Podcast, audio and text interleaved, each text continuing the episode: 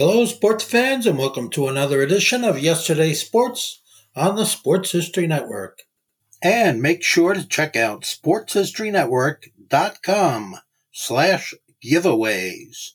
I have two signed books I'm giving away. One is titled No Nonsense Old School Weight Training, and the other is Reliving 1970s Old School Football. Jay Berwanger is considered by many to be the first Heisman winner of the trophy. Technically, it was Larry Kelley in 1936 after John Heisman died. Our guest in this podcast has a little bit of a different idea for Heisman's first trophy, and it affects the Cumberland game of 222 to nothing. We have Sam Hatcher coming up in just a moment to tell us all about it. This is the Pigskin Daily History Dispatch, a podcast that covers the anniversaries of American football events throughout history on a day to day basis. Your host, Darren Hayes, is podcasting from America's North Shore to bring you the memories of the gridiron one day at a time. So as we come out of the tunnel of the Sports History Network, let's take the field and go no huddle through the portal of positive gridiron history with pigskindispatch.com. This podcast is part of the Sports History Network, your headquarters for the yesteryear of your favorite sport. You can learn more at sportshistorynetwork.com. Hello, my football friends. This is Darren Hayes of pigskindispatch.com. Welcome once again to the Pig Pen, your portal to positive football history. And boy, we have a really treat for you tonight. We have an author of a book that I recently read, and it's on a very famous individual and a very famous game, but there's a lot of things that even I didn't really recognize. And uh, the author's name is Sam Hatcher. We have him with us tonight. He wrote a book on called Heisman's First Trophy. Sam Hatcher, welcome to the Pigpen. Thank you very much. I believe it's my first appearance in a pigpen, and it uh, feels very comfortable. Does it really? Okay, well that's good. Don't get the mud on your shoes too much here in the pigpen. You know, well, we want to keep well, you out of the mud. Mud it will be okay. I just don't want anything else on my shoes. Okay. Right. Okay. Now, Sam, you wrote a very interesting book. You know, the title sort of uh, takes me uh, as a reader one way. You know, Heisman's first trophy. The first thing that's coming to my mind is the Heisman Trophy, uh, named in honor of John Heisman. So I'm thinking maybe it's going that way a little bit. And then you you you know dabble in a little bit uh, you know in the precursors that uh, it's on this Cumberland game that he coached of the 222 to nothing game which a famous game in football history that uh, most of our listeners are very familiar with both these things. But you you tell a sort of a different side of that story, which is is really pretty interesting. And we're going to get to that in a second. But you know, first a little bit about you. You come from the town of where Cumberland College is. That's where you're you're talking to me from right now. And why don't you tell us a little bit about that and your background with Cumberland? Sure. Uh, I was in the news. This is Lebanon, Tennessee.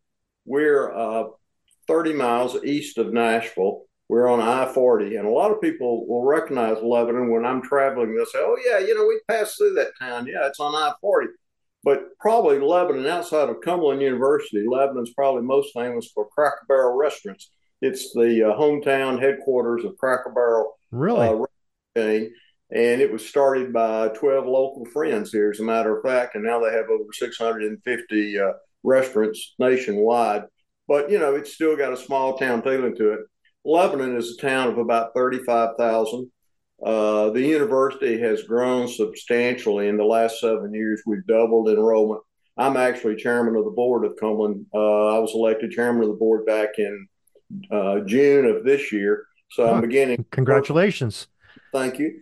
Been on the board for uh, probably 40 years. Uh, uh, my career has been in the newspaper business. Uh, I was the editor of the, local uh, editor and CEO of the local uh, daily newspaper, and then uh, with my company ended up with like five community newspapers in Middle Tennessee. So you know, I'm I'm sort of a big print media guy but uh, I, I, you know, I feel sorry for the print media because we're sort of going the wrong direction. I'm afraid, but uh, now I uh, do some consulting work and I enjoy writing, to be honest with you. Well, you definitely you can see that there's a writing background in in the way that uh, your writing style is, and you, your your book is, is excellent.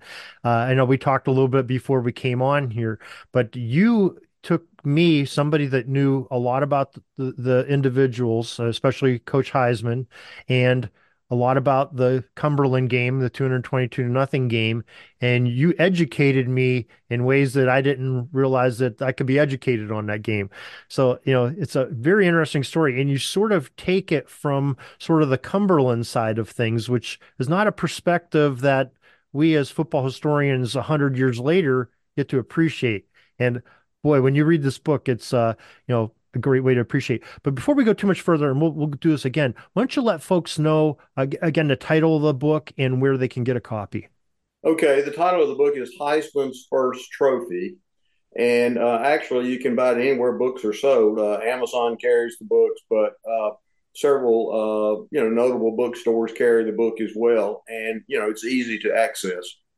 Uh, so Okay, yeah, not, nothing easier than that. Go to your local bookstore or you know some of the big uh, names on like Amazon on online to get it. So however you prefer.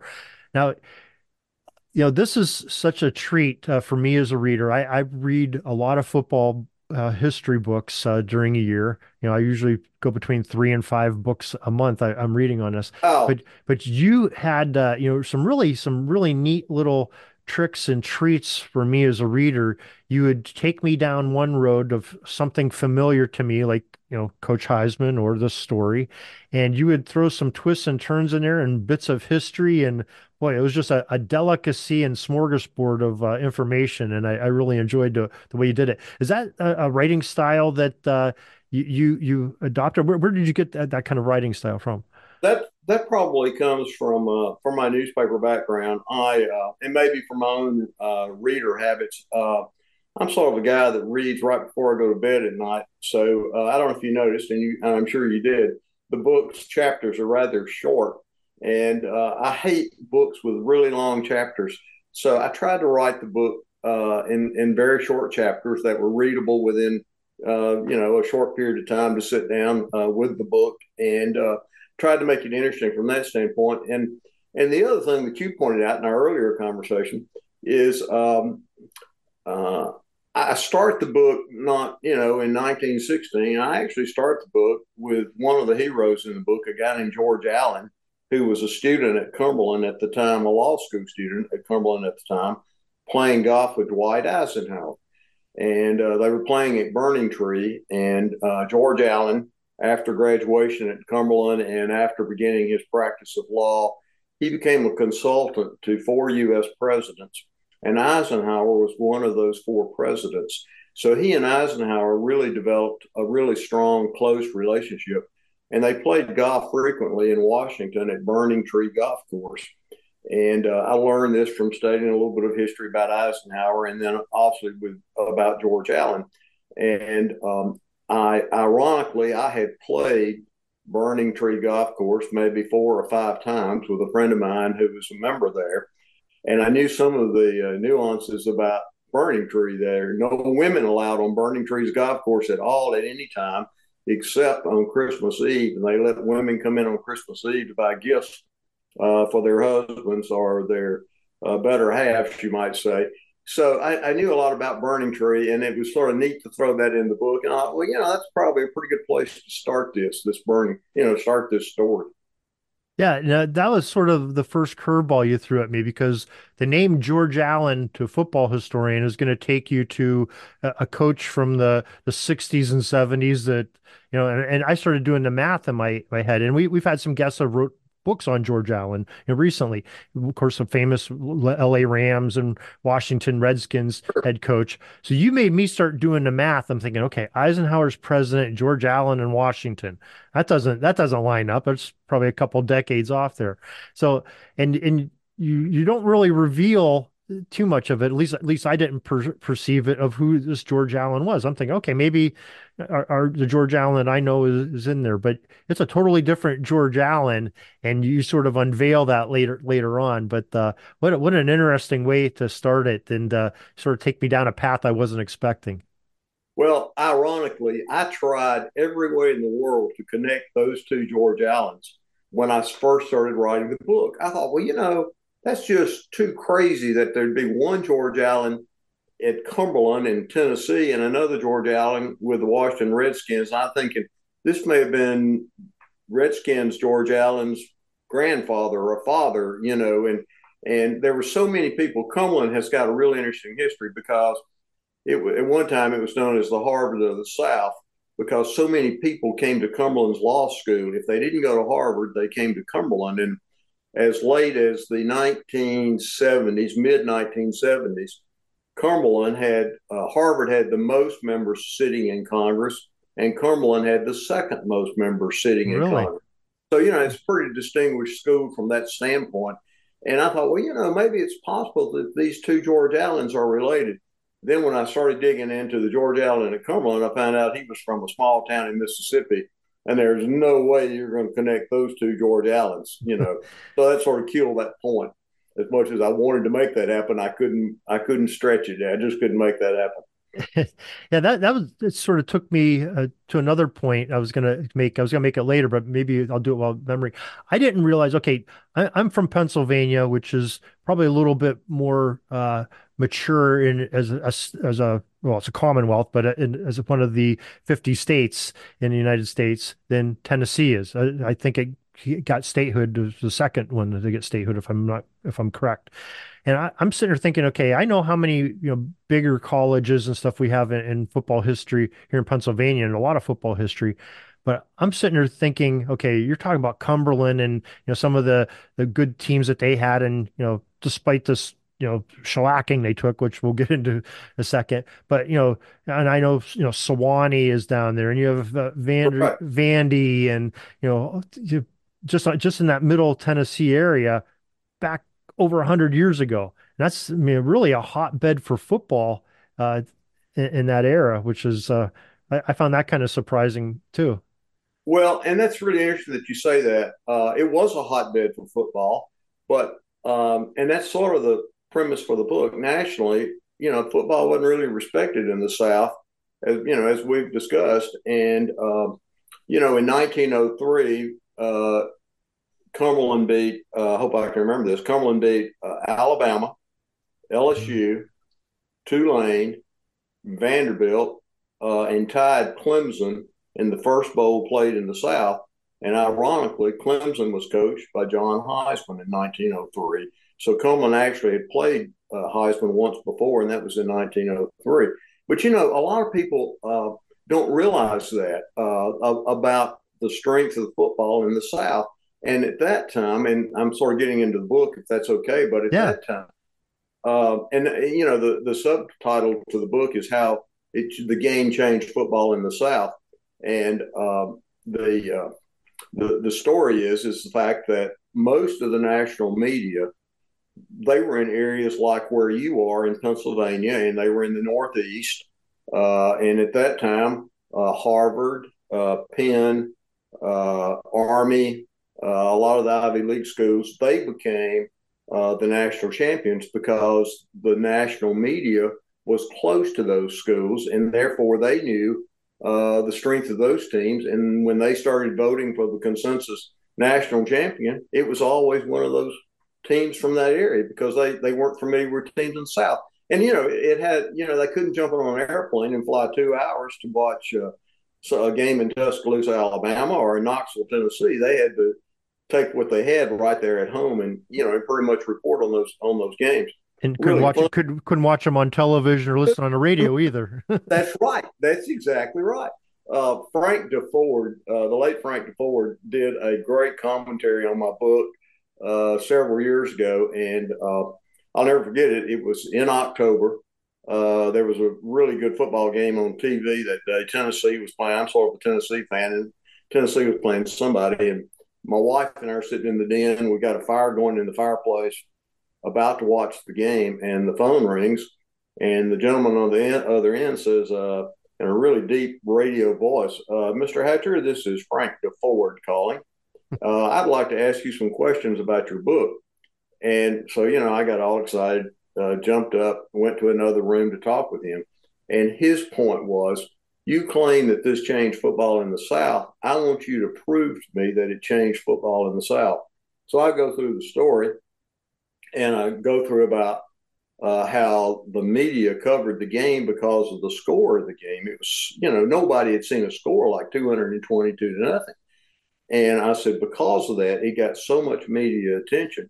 Georgia Tech went undefeated in two, in uh, the next year in 1917, and because of the game against Cumberland, the 222 to nothing, people started watching Georgia Tech and watching football in the South. The national media did, and they voted uh, Georgia Tech the consensus national champion then in 1917. So after I went through this long explanation with Frank Deford, he said, Mr. Hatcher, you have convinced me. I am convinced. And his broadcast uh, a week later was uh, that, you know, this book had changed football in the South. And he sort of made my point on the on the radio. But anyway, one of the good things that happened to me. Yeah, yeah, you you definitely proved that. And you you're I mean, you also brought an interesting facet to to the story with that another thing that I didn't realize, you know, we have probably the most famous uh, early journalist of football, hero football, Grantland Rice. And if I'm sitting there, if I'm like uh, sort of doing a CSI of this whole thing and I have a map up and I'm putting the pins in and putting the yarns, I'm starting in Murfreesboro, Tennessee, which is not far from Lebanon. Very close. And I'm putting a pin in there because that's where Grantland Rice is from. So he's probably very familiar with Cumberland, I'm assuming. And then you you take that down to Atlanta where this game is, is played, and Grantland Rice is is there at this game, but he's because he he wrote uh, as you say in the book for one of the Atlanta papers, but he's currently at that time in 1916 when this game's being played, works for a paper up in New York. New York, that's right. That's exactly right.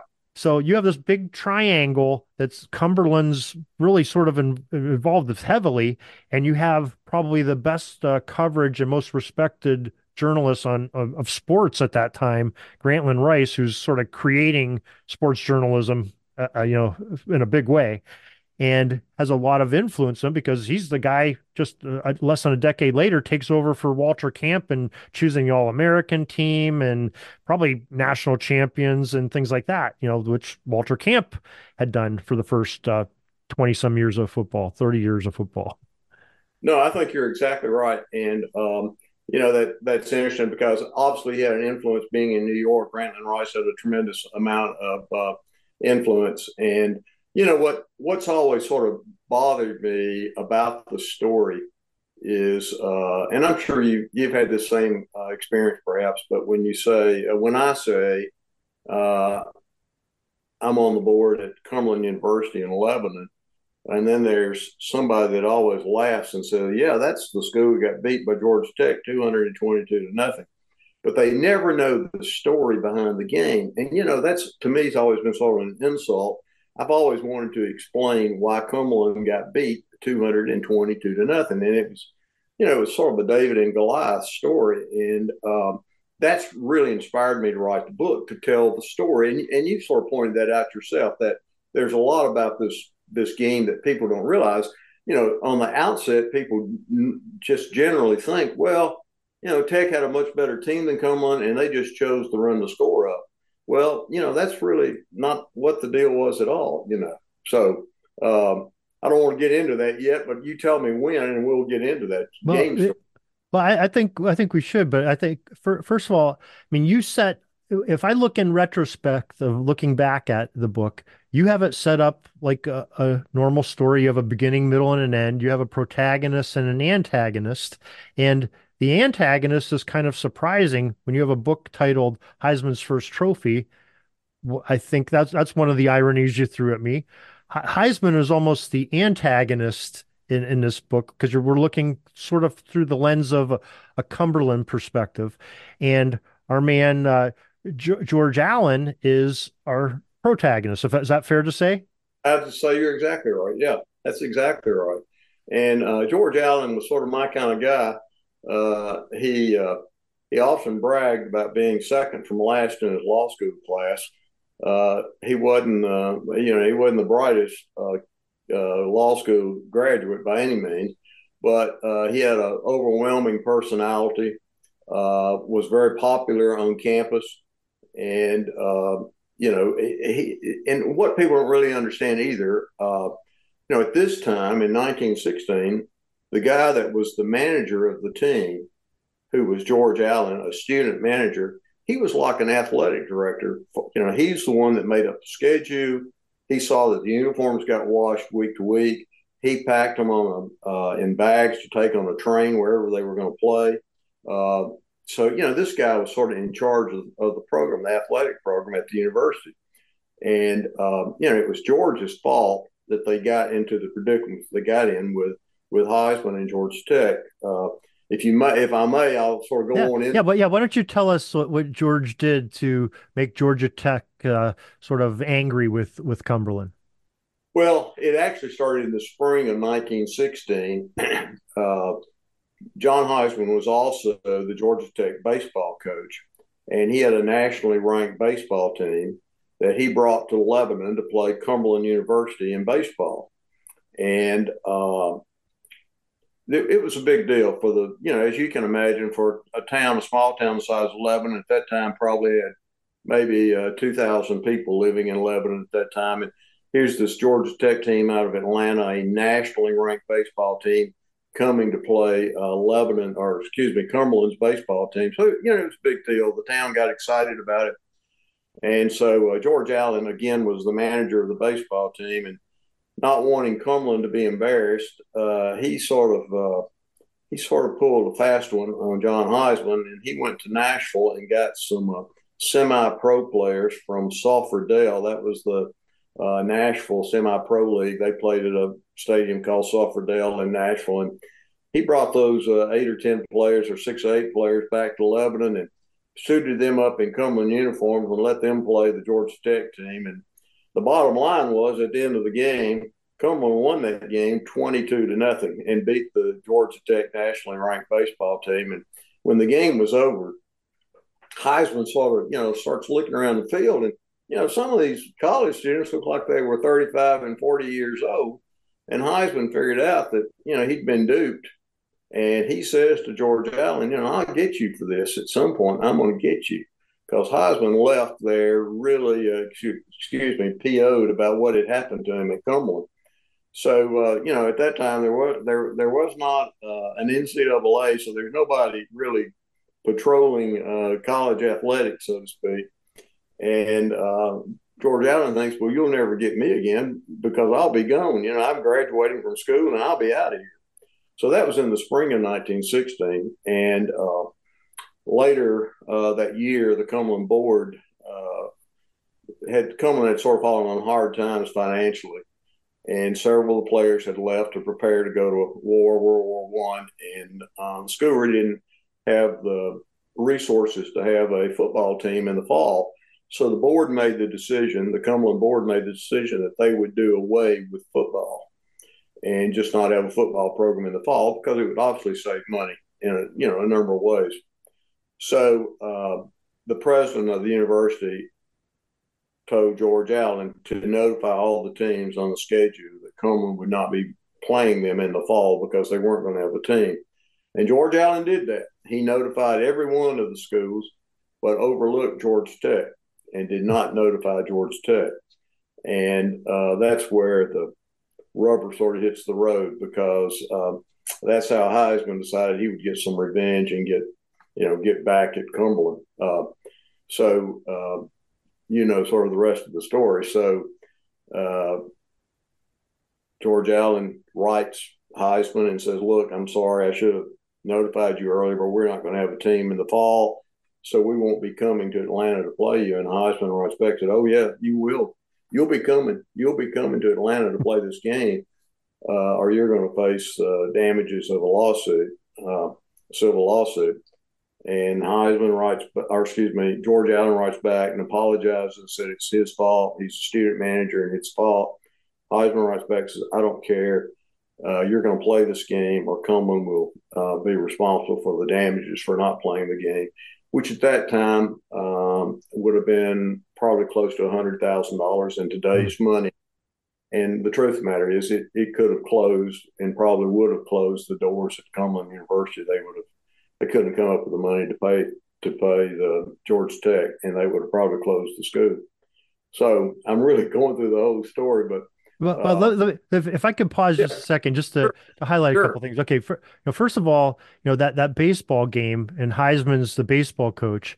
Heisman's a, a pretty big name in 1916. You know, he he's uh, you know we we know as football historians, he was one of the major proponents, if not the uh, proponent of in 1906 with the the football revisions of you know instituting the forward pass to the game. Yeah and he had been at you know a variety of colleges, including like you mentioned earlier, Clemson and, and Georgia Tech, and uh, you know some others that around. So this is a, a well-established, probably a, a, one of the most uh, respected college football coaches around, and there really wasn't pro football at that time. So it, this is like the man in, in football. This is like uh, you know Saban would be today. You know, coming in uh, coaching a baseball team would probably maybe be a good uh, correlation to the modern viewer. So this is a big deal, and you have these these uh, gents at, at Cumberland, they're excited to come in here and like, and you build it up that Georgia Tech has a pretty strong baseball team too under Heisman, and uh, Cumberland's no slouch, but know getting those recruits. But they, they have you know the people of Middle Tennessee and that, Cumberland and Nashville area are looking at this. It's it's one of those uh, dates on their calendar. I'm sure they had circle and said, oh Heisman and Georgia Tech are coming to play, you know, on on our baseball diamond, and we're going to be ready for them. So that, that was a big deal. And then when they won, I mean, what a perfect way to rate. You you couldn't have made this up. It's almost like Shakespearean to have a twenty-two to nothing game foreshadow a two hundred and twenty-two to nothing. Isn't game. that right? Isn't oh, it it's beautiful. It's beautiful, yeah. and you Crazy. can't make that. You can't make that up. So uh, exactly right. Crazy. So you know. Uh, George Allen feels badly about what's happened, and he comes back to campus. And uh, the Kappa Sigma fraternity, they love this story. Uh, so he comes back to Cumberland's campus and he organizes uh, 14 Kappa Sig fraternity brothers uh, to go to Atlanta to play Georgia Tech. And they go down there to play Georgia Tech to save their university because George Allen tells them, look, it's my fault. I'm the one that screwed up. But if we don't put a team in uniform and go to Atlanta and play Georgia Tech, uh, our school is probably going to close. And I don't want that on my shoulders. And he convinced the Kappa Sig fraternity to take 14 players, get on a train, and go to Atlanta and play Georgia Tech. Yeah, I, am still amazed too. I mean, George, George Allen was he was a hero after that baseball game. I mean, yeah. you, you, tell about parties and bands playing, and yeah. celebrated for weeks afterwards, and they're patting him on the back and a great deal. He goes home for the summer and you know works his summer job to make money for school. Comes back in the fall, and now all of a sudden, you know, knock at the door. The president of the college comes in, and his his buddies are still there, you know, patting him on the back. Hey, yeah, I remember that back last spring? You know, this is a great deal. And then the president sort of takes him out and uh, to a private place and drops the bomb on him. Hey, uh, Georgia Tech, yeah, Georgia Tech may sue us and, and close our doors, or we got to play football for a, a team that we just uh, closed shop a few months ago on. So, you know, he, he goes from hero to, to almost goat uh, at least in the eyes of the the, the faculty at the school. I'm sure his his uh, chums uh, in the, the frat houses and the the folks in the community are still behind him. Say, hey, this is our guy, man. He he beat the big dog. You know, it's uh, so this is kind of a, a real ironic situation for for George and you know very troubling to him you know he he takes it very personally and like you said he has to he has to fix this issue that he sort of created by uh you know but i i just can't believe the, the, the whole abrupt halt and of this whole uh, momentum for for Mr. Uh, Allen here. So that's that's kind of amazing. Well, it, it is amazing. You're exactly right, and um, you know he was obviously gifted in a number of ways, and um, you know these uh, Kappa Sig uh, kids, I'd call them at that time. You know, several of them had never played football at all, and uh, you know I know you read there's a sort of a humorous story in the in the book where and and you know uh, sort of parentheses in this a lot of people ask me so where do you find this stuff how did you know about all this well uh, number one uh, on the game itself uh, the atlanta uh, paper carried you know factual uh, stats about the game but um, these players had reunions every so many years after this game. They would have uh, maybe you know a, a 25 year reunion a 50 year reunion, and these stories were swapped during the game. And then at one point, the historian at Cumberland University was in school uh, in 1916 when uh, this game was played.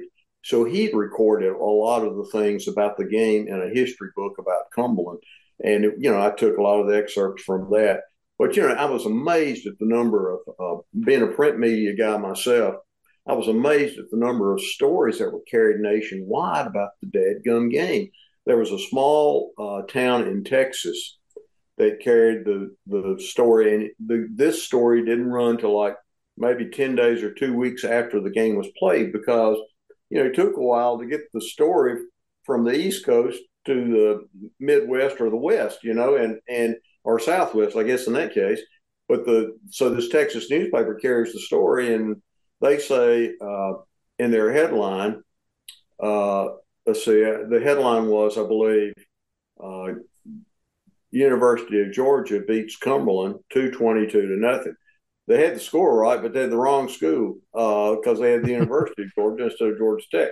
But, you know, again, it just tells you about how much print uh, coverage the dadgum game got. And, you know, it, it, was significant. I didn't finish the story, I guess, though, but when uh, John Heisman, toward the end of the game, was going down his bench, making sure all of his players got in the game, as you see today, you know, with, with the score being that much. Um, he goes down the bench and he finds a kid on the bench with a uh, a blanket covering himself up, and Heisman pulls the blanket back, and it's a Cumberland player.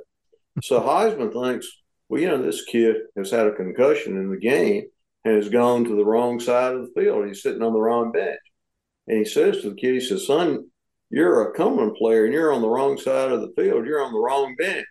And the kid looks up at Heisman and he said, Yes, sir, I know that. But he said, if I go back to that other side, they're going to put me in the game, and I'd rather just stay over here if it's okay to you, Coach Heisman. I stay over there. But um, you know, there are a lot, a lot of funny things about the game, really itself. Yeah, you you bring up uh, a lot of little. I mean, that that was a hilarious story. I thought not really entertaining, and uh, but there, there was little tidbits you had in there, and you you do it in a unique way where you you have the story sort of on the white background with the black text, and you have these little gray boxes pop up and you're bringing these tidbits of little side stories of history of you know whether it be about George Allen or Coach Heisman or one of the other characters you know and one of them that you have you're we're in the middle of this game You your, your coverage in a game you have probably I don't know what four or five chapters on the game itself at the oh. end so going through the game play by play painful uh, point by point that uh, you know they're just racking up you know all these 222 points in this game, and you all of a sudden one comes up that you say, you know, I forget exactly how you said, but possibly the first occasion of a, a huddle in a football game. That's why, true. Why, yeah, why don't you why don't you tell us a little bit about that?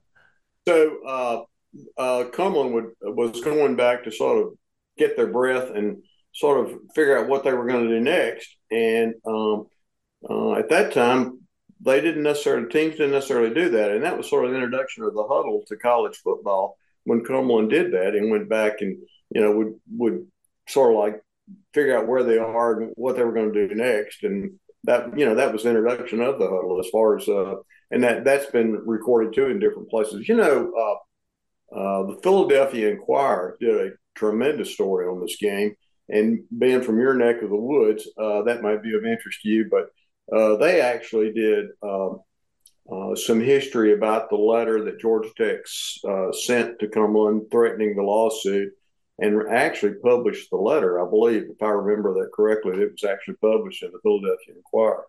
Mm-hmm.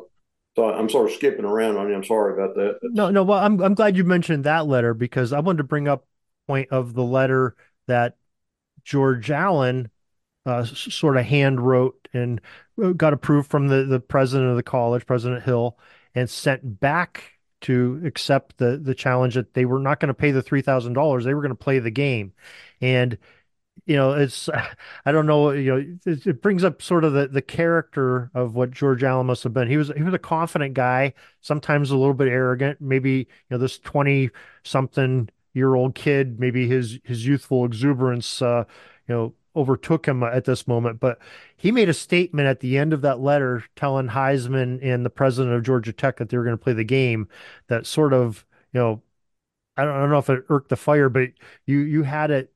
I think you even mentioned the book that Heisman must have took pause and had to ponder on a little bit. So why don't, why don't you share with us what was in that letter?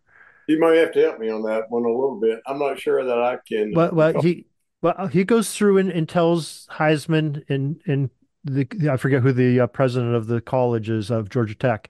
That he, yeah, yeah, we're going to be down. We're going to have men down there on on this October seventh, in 1916 in Atlanta. We're going to play the game, and he ends it with a statement, sort of like a a postscript. Oh yeah, and we're going to win. Yeah. Oh yeah. yeah. Yeah. Yeah. Yeah. We're not coming just to uh, play. We're going to win the game. Yeah. Yeah. Uh, uh, that's funny about that, uh, which sort of goes back to uh, uh, at the halftime of the game, and you probably recall that. Um, Heisman tells his team, you know, they're up 111 to nothing at the halftime. And Heisman warns the Georgia Tech team, watch out for those Cumberland boys because you don't know what they're going to be doing next in the second half. Keep be alert, watch out. Don't take this for granted that we got to win. And I'm assuming that goes back to uh, his baseball experience in, in Lebanon would be my only thought about that. And and you know that that came right from the players, the Georgia Tech players themselves. That uh, that line did because that was something that came out of one of the reunions that they had said that Heisman warned them, you know, be careful down in the second half. We're up 100 points or 111 points, but watch out for Cumberland because you don't know what those boys are going to do in the second half. Yeah, and, and that's sort of sets up a, a few moments later in time from Heisman telling his players that, you know, they come out of the half. Uh, you know, George Allen's trying to protect his guys from, you know, getting their heads knocked off. He wants to get everybody home in one piece, and he knows they're they're not going to win this game. You know, 111 nothing, I believe, like you said, halftime. So Allen approaches the the officials of the game and makes a request and why don't you tell us that, that that's that scenario, the request he makes at halftime, and then Heisman's response to that? Yeah, about uh, shortening. I assume about shortening the game. Yes. Uh, Heisman agreed to that, and um, I'm not sure I remember the exact verbiage in that, but uh, you know, as, as, I told you earlier, it's funny about this when you start asking questions. I swear to people, I did read the book, but sometimes I forget. But uh, you might have to help me with that part of that. Well, but, the, but Allen goes to the officials and he says, Hey, can we shorten the half? And I, I, thought it was an odd request. He asked for 12 and a half. I think if I'm in his thing, I'm saying, Hey, can we have like five minute yeah. quarters? But he asked for 12 and a half minute quarters. And the officials are saying, Well, okay, but we have to get Coach Heisman to agree to it. So they go over to Heisman and Heisman just, you know, like you just said, just got done telling his team, "Hey, watch out for these guys because remember what happened up in up in Tennessee. You know, these guys are clever and they're shifty, and you can't trust them." And he sort of gives that same message to the officials that come to him and say, "Hey, you know, I, I, you know, we've been talking to coach over there. Heisman has no idea what they're talking about. He can, he's looking across the field and seeing a yeah. conversation. So maybe that's that refreshes it on that, that conversation that Heisman tells the officials. Yeah, and I again I'm sort of blank on that, but I do remember that uh, he he did say, you know, uh, it's sort of like no funny business now, or you know, is this going to be the truth, or or is this a trick? You know, it was basically that, and uh, uh, Heisman didn't have a whole lot of trust in, in George Allen at that time for sure. You know, not at all and you can't blame them either. no, not at all, not at all, not at all. You know, a funny thing about the game, uh, there were no first downs in the game, which I don't know if there's ever been a football game played where there would be no first downs. I, I can't think of one where I've ever I've ever seen that before. And, and Cumberland, Cumberland's longest play was a 14 yard pass. So you know when you say that, when I've spoken to civic clubs and other groups, and I say that, they say, "Oh, you made a mistake because." They must have gotten the first down if they threw a 14 yard uh, pass. Well, it was fourth and 22, so they, they didn't get a first down. They were eight yards short of getting their first down with their 14 yard pass. So, you know, it always brings a roar of laughter when I tell that, but that's as close as they got. Um, it, it, you know, crazy. Uh, no first downs, record scoring, of course. Um, uh, most kickoffs of any game, I believe. Most, yeah, most kick and most extra points. Uh, there was a um, a kid from uh, Johnson City, Tennessee, which is up in the Tri Cities area in East Tennessee, that was the uh, kicker for Georgia Tech. And, you know, I think that's a record extra points, you know, that he kicked in that game. I, I'm not sure if, if you tell it, but I, I believe uh, they ended up Georgia Tech ended up having to switch kickers because the the original kicker, they, got, I think he got too tired kicking all those extra points. He had to they, get replaced. Did. That's exactly right. They did. You know, uh, and I, I, hate to keep shifting back and forth on you, but um, um, I, I, wanted to put out, I wanted to point out to some people uh, a, a, little bit about history and about, uh, you know, I, I, included a line or two in there about uh, the Kennedy Nixon debate. Mm-hmm. And, um, you know, I, I, know a lot of people don't remember that, but I think that's an important part of history and they need to know about that.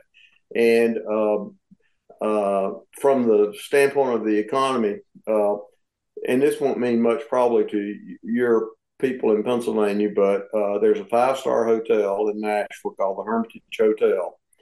And uh, I have George Allen going to the Hermitage Hotel to sort of make his plans on what he's going to do to sort of, you know, make things right at Cumberland when he finds out that uh, Heisman is pressing this lawsuit. And uh, at, at that time, you could stay. Uh, I made a note of this. One night at the Hermitage Hotel cost uh, three dollars and fifty cents, and a gallon of Jack Daniel's whiskey cost three dollars. Um, so the Hermitage Hotel is in downtown Nashville. It's across from the uh, diagonally across the street from the Tennessee Performing Arts Center. And my wife and I, and the president of Cumberland and his wife, we had season tickets. Uh, excuse me, we had season tickets to the Performing Arts Center. And to tell you how things have changed in recent years, my wife suggests, well, on Friday night, instead of us driving back to Lebanon, why don't we just spend the night at the Hermitage Hotel, have breakfast on Saturday morning, and come back to Lebanon the next day? Nashville has gotten so compact with people at night. Uh, it's just amazing how many people are on the streets in Nashville now at night. And, you know, it would take us 30 to 40 minutes to get to the interstate to drive back to Lebanon. So uh, I said, well, that's a great idea. I tell you what I'll do. I will check with the Hermitage Hotel on Monday and I'll book us two rooms, one for the president Cumberland and his wife, and for me and my wife. And uh, we'll stay at the Hermitage next month when we come to TPAC. So I called the Hermitage Hotel, and for one Friday night room, a standard room now at the Hermitage Hotel, it was eleven hundred dollars. Wow. So it's gone quite a ways from the three dollars and a half in nineteen sixteen.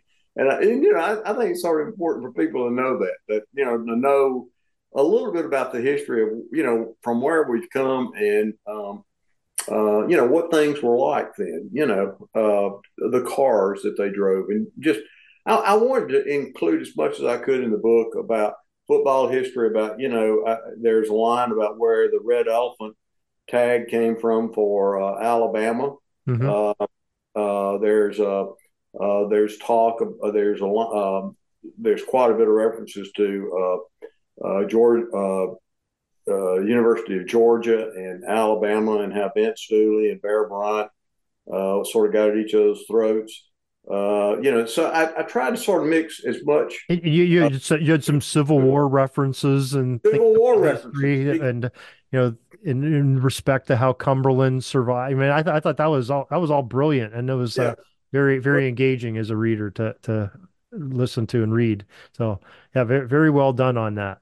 So, so how, okay now you sort of make a, a broad statement. I think we said this a little bit at the beginning of you know this may have been one of the most important games to bring uh, the spotlight to football in the South, which you know in recent times is that's that's the mecca of you know where the, the powerhouse of football is the SEC. You know, everybody uh, until this year with Michigan winning it, I think that either Clemson or Bama or LSU or or you know Auburn, somebody was winning it from from the South. So tell us a little bit how exactly did that bring the, the spotlight, the, you know, a, a 222 to nothing shellacking uh, to, to the South?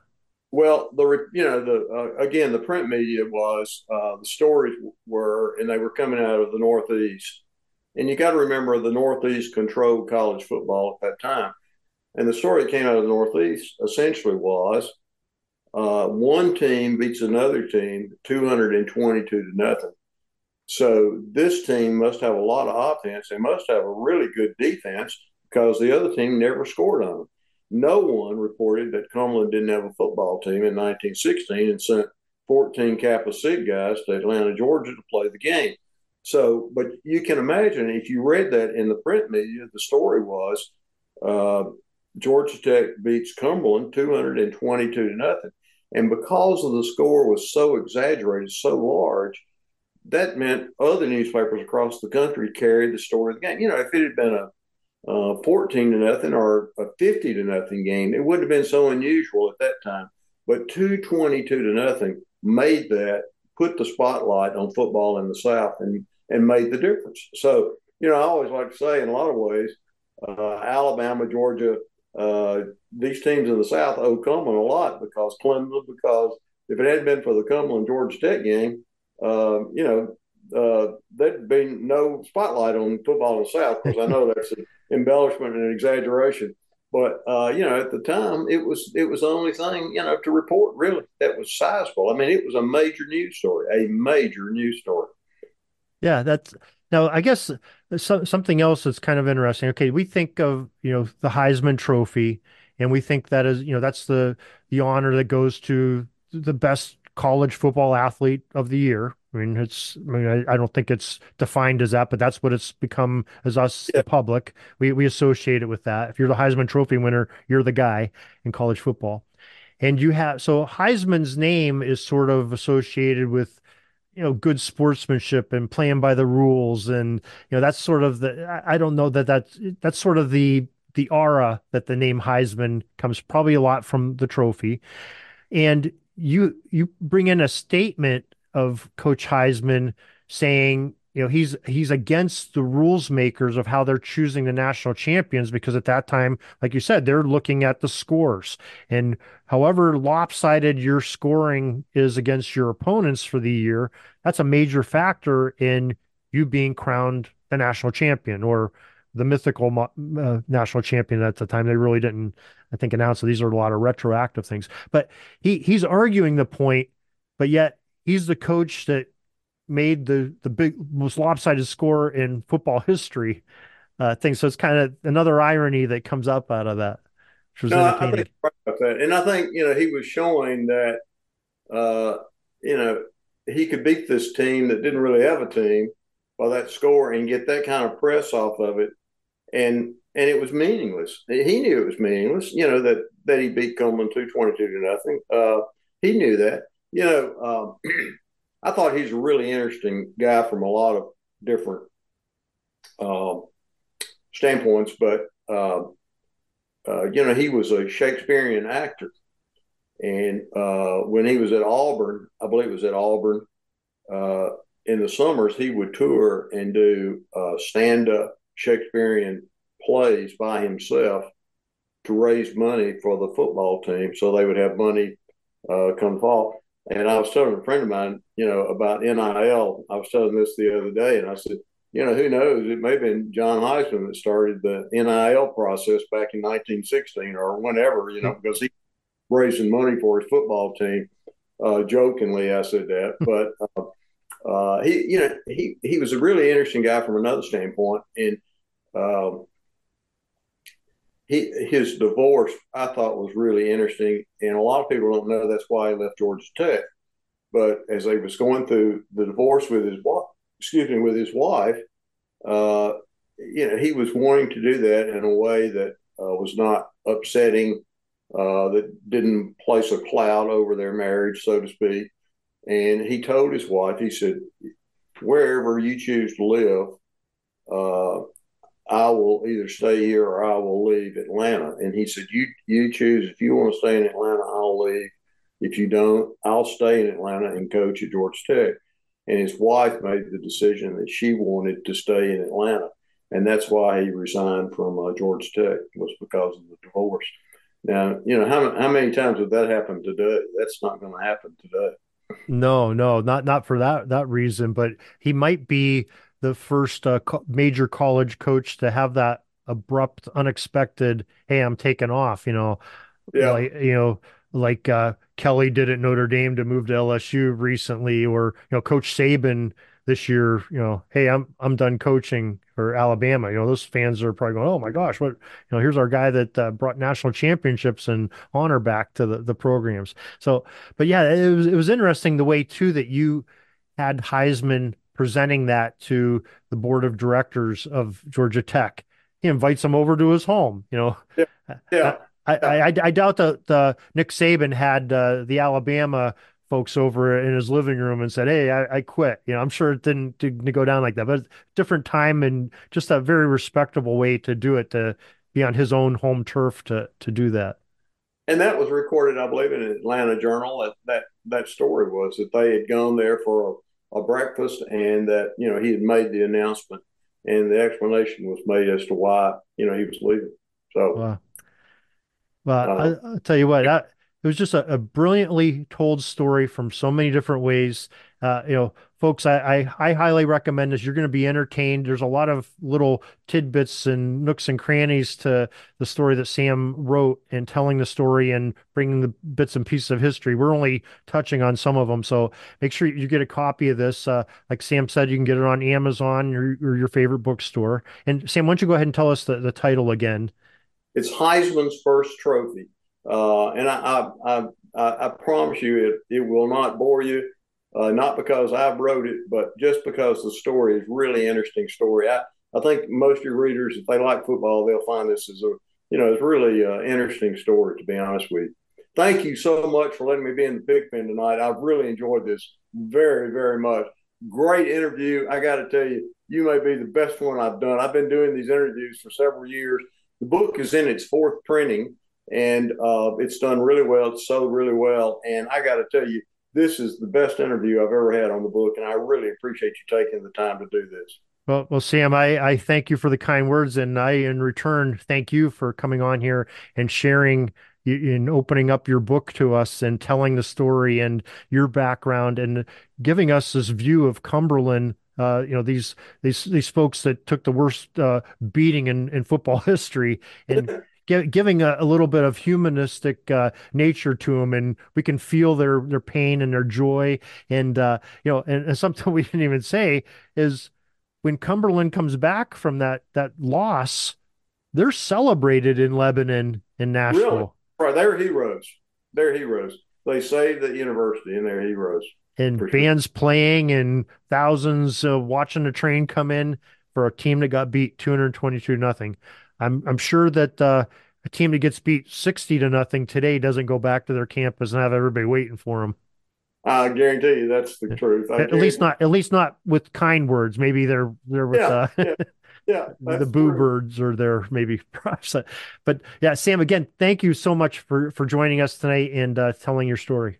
Thank you, thank you. Uh, best wishes to you. Thank you very much. Bye bye.